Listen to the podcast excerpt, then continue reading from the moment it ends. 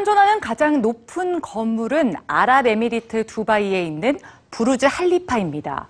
하지만 해외 곳곳에 고층 빌딩 건설 붐이 일면서 세계 최고란 타이틀은 언제 뺏길지 모르는 상황인데요. 머지않아 1km가 넘는 킬로미터 빌딩까지 등장한다고 합니다. 5, 60년대 우주 경쟁을 발굴케 하는 각국의 마천루 경쟁. 뉴스지에서 함께 보시죠. 1885년 미국 시카고에 들어선 20층짜리 건물은 최초의 고층 빌딩인 홈 인슈어런스 빌딩입니다. 그로부터 130여 년이 지난 지금 세계 각국의 고층 경쟁으로 스카이라인이 하루가 다르게 달라지고 있는데요. 세계 초고층 도시건축학회는 300m 이상의 건물을 초고층 빌딩, 600m 이상의 건물은 극초고층 빌딩이라고 정의하고 있습니다. 현재 전 세계 극초고층 빌딩은 3개, 초고층 빌딩은 97개로 그 수가 기하급수적으로 늘고 있다고 합니다. 시작은 2010년 아랍에미리트의 문을 연 부르즈 할리파.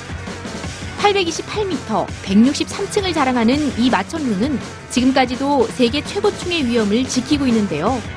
이를 시기라도 하듯이 중국은 지난해 632m의 상하이 타워를 완공했고 나아가 739m에 이르는 차이나 게이트 건설을 앞두고 있습니다.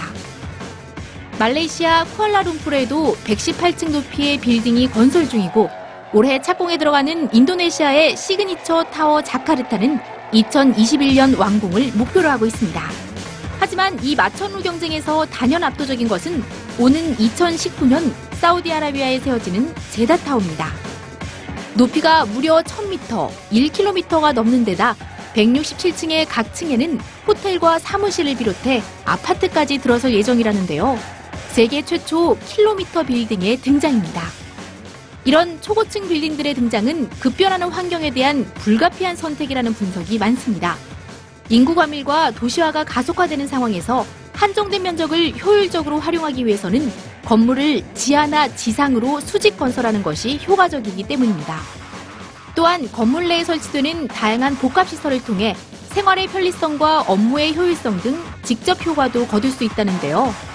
지구온난화로 인한 해수면 상승도 이런 고층 빌딩의 탄생을 부추기고 있습니다. 건축계에서는 이런 초고층 빌딩을 수직도시라고 부릅니다. 건물 밖으로 나오지 않더라도 한 건물 안에서 주거와 업무 처리, 문화생활, 자연 향유까지 가능해지는 건데요. 이런 수직 도시는 지속 가능한 삶을 위한 대안으로 떠오르고 있어 미래에는 이런 형태의 도시가 일반화된 모습이 될 것으로 예측하고 있습니다. 하지만 결국 수직 도시에 오른 사람과 오르지 못한 사람 간의 빈부격차만 심화시킨다는 날선 비판도 제기되고 있습니다. 인간들이 하늘을 향해 높이 탑을 쌓자 신이 그 오만함에 분노하며 벌을 내렸다는 성서 속 바벨탑 일화. 점점 더 높이 솟아가는 현대의 바벨탑은 미래의 대안일까요? 인간의 욕망일 뿐일까요?